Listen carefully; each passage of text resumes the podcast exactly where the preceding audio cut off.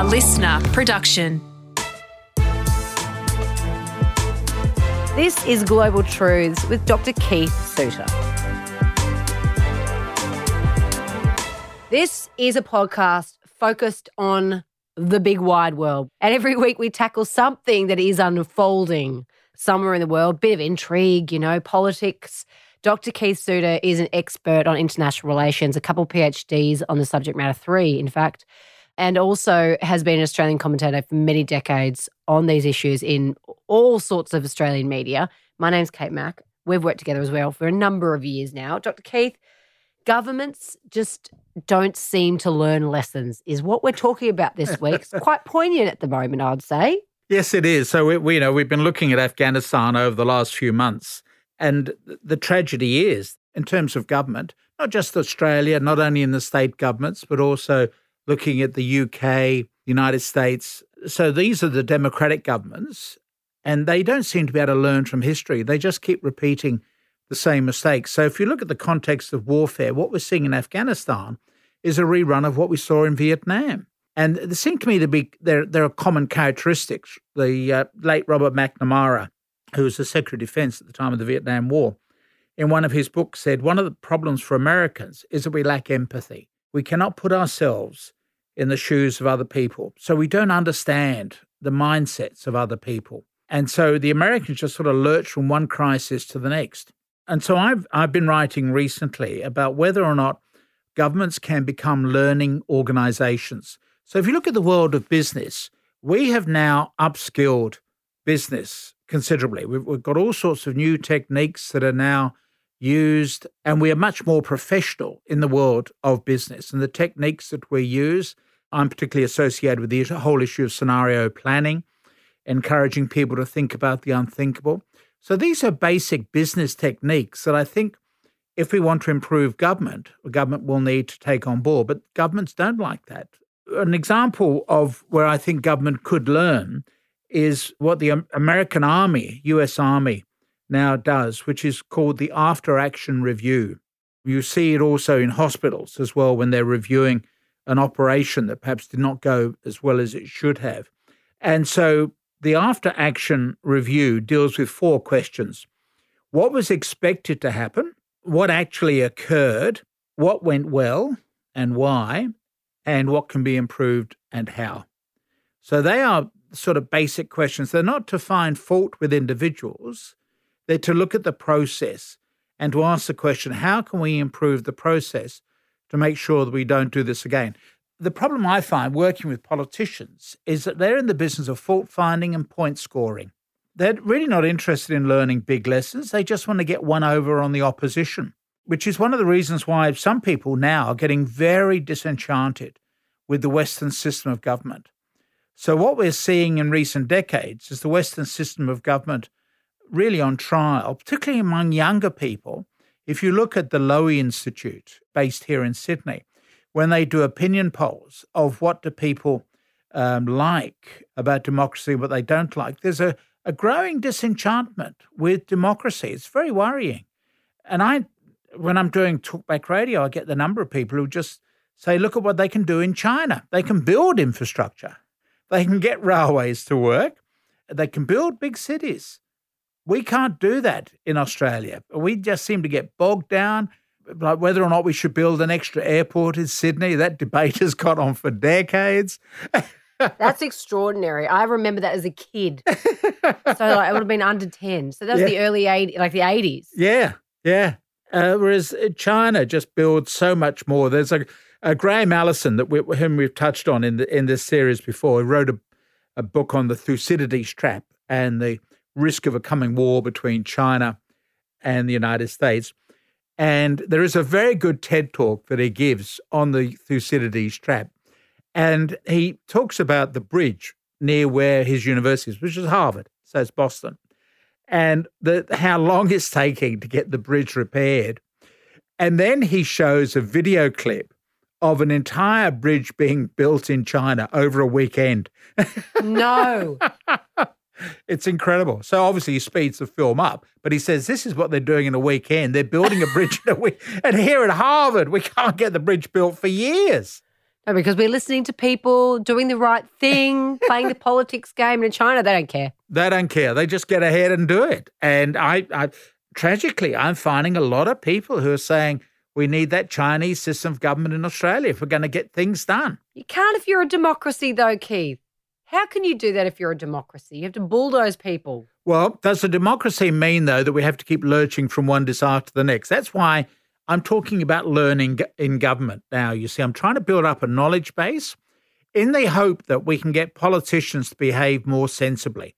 Now, some people would say, look, you're just being crazily optimistic. It's never going to happen. Politicians come in, uh, they've got their own agenda, their own view of the future. Yes, they will be blindsided by change. They will they will be taken by surprise, but that's the nature of the political game and we don't expect anything better. We just assume that we will just lurch from one crisis to the next, which is why I'm talking about creating a learning uh, organization. I'm also talking about perhaps even creating a before action review.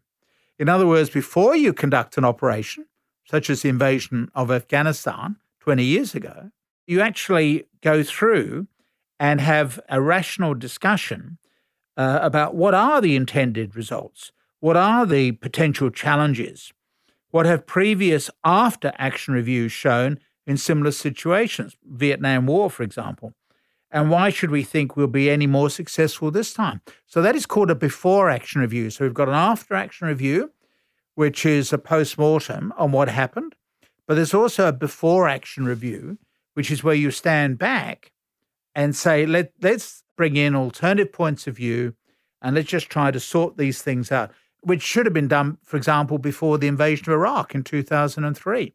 We know that there were members of the military in the United States, UK, and Australia, and also members of the respective uh, foreign affairs departments, State Department. We know that there were experts who were saying this is a crazy operation. Besides the fact the international community was saying there are no weapons of mass destruction there, that was a separate issue. I'm just talking about the sheer mechanics of staging an invasion. So the expertise was there within the system. President Bush, uh, Tony Blair in Great Britain, John Howard in Australia had all made their minds up and ignored that information. Now, you wouldn't run a modern company in that way. Or if you did, the shareholders would remove you. So we tolerate a level of behavior in government that we don't tolerate in business nowadays.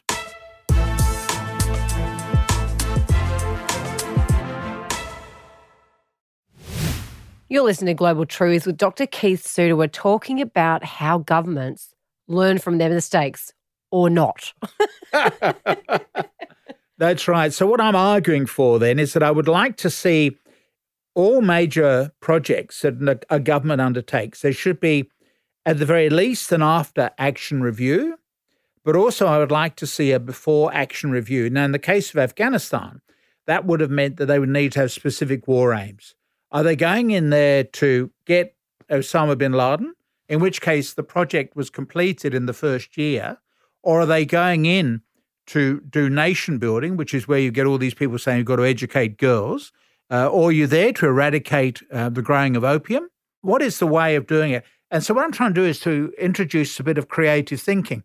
One of the issues that I've raised in my writing on this is the, the whole issue of trying to be creative See, back in 2001, and I'm on record because I was writing for the Melbourne Age and, and other newspapers. I'm on record on this issue. I was saying the Americans are walking into a trap. Whoever was smart enough to plan 9 11 was smart enough to know that he wouldn't get away with it for very long. And so he drew the Americans into Afghanistan in much the same way that the, the Americans had drawn the Soviet Union into Afghanistan in 1979. So Osama bin Laden was just giving the Americans a taste of their own medicine. And so I was taking the view, I might just say the idea of the trap, I, will reveal it on this program. I've never, in fact, I've even forgotten the name of the officer concerned, but I was at a function and uh, a very senior army officer spoke to me. We were going to walk into a trap in Afghanistan. He couldn't say that publicly, but he said, You, as a member of the media, you can start using that expression. So it was this uh, person's a hint to me that got me thinking differently about the American operation in Afghanistan. and the risk of walking into a trap. And that's what I started to write about without revealing the identity of the senior officer concerned. in fact, I've now long since forgotten the guy's name. But what is interesting is that I then said, well, look, if we're going to walk into a trap, how else could we get rid of bin Laden? Clearly, bin Laden is a problem. And then I hit on the idea, and again, I, I was in print on this 20 years ago. I said, look, uh, the Americans are offering $50 million reward. That's not enough. We should give half a billion dollars to people to go in, get bin Laden, and we will promise them residency anywhere in the world. And for that sum of money, the Russian mafia or the Tajik mafia would have would have gone looking for him because half a billion American dollars 20 years ago was serious money loose change compared with the actual cost of the war, which um, two trillion was it? Two trillion. Some people have said it's three because you've got the continuing medical costs of military personnel, post-traumatic stress disorder. The Americans only stopped paying for the American Civil War, I think, in around 1920. Even though the war finished in 1865, you're still paying for the descendants, the children, etc. So the cost of Afghanistan is going to run on for a few decades yet. So yes, so half a billion dollars would have saved two and a half thousand American lives, 41 Australian lives. And that's an example, I think, of the creative thinking that you need in government. And it's very interesting. If you look at World War II and the, the way the British behaved, the British are not normally seen as being creative, but World War II unleashed all sorts of creativity.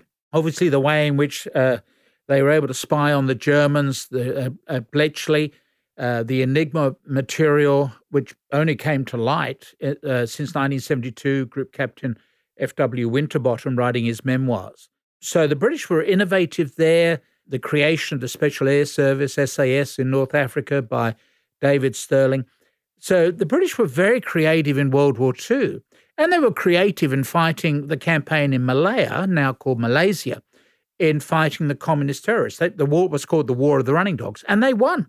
The British showed that you could win a war against guerrillas, but it took an awfully long time. So the lessons were all there. You've just got to be more creative. And I'm, but nobody in the United States in 2001 was saying, let's look up the um, War of the Running Dogs. How did the British do things in Malaya in the 1950s and early 60s? Uh, it's interesting. I did find out after the Americans got bogged down in Iraq that a bestseller amongst US defense personnel was the uh, T.E. Lawrence, Lawrence of Arabia memoirs, talking about how he had fought in the Middle East and the, the Pillars of Wisdom book that he wrote, which again talks about the need to win hearts and minds of people. And the Americans didn't learn that. The Americans, like the Soviets in Afghanistan, assumed look, we've got lots of money, we've got lots of modern military equipment, we don't need to worry about public opinion in those countries because we will just go over the top of them in, with our modern technology. The Soviet Union failed, and then the Americans later on failed as well. So, what I'm arguing for, therefore, is for governments to become learning organizations. Now, I work with public servants. I'm happy to work with public servants. And I find that they are willing to do good, dispassionate work. The problem is at the political level. And politicians just don't seem to be able to get their heads around this creative thinking they're only in the business of point scoring, etc. And here, of course, I'm beginning to sound like a young millennial complaining about democracy. Spousing their theories. Exactly, because that's exactly what they're saying that we've got governments run by amateurs. So, it, it, what I'm arguing for, therefore, I, I realize I'm sounding very idealistic, but I'm just trying to introduce a bit of professionalism amongst the politicians. We've got it in the public service. Become, public service is now much more professional than it used to be but we've got to bring about that culture change in the level of politics itself. That's a big challenge for us. Otherwise, we will end up with more and more alienated young people who are saying we ought to be governed like China is, which is, I think, a frightening thought. Oh, God, yes. And they really should go to China and experience life there before they say those sorts of things. Exactly. Dr. Keith, thank you. Thank you.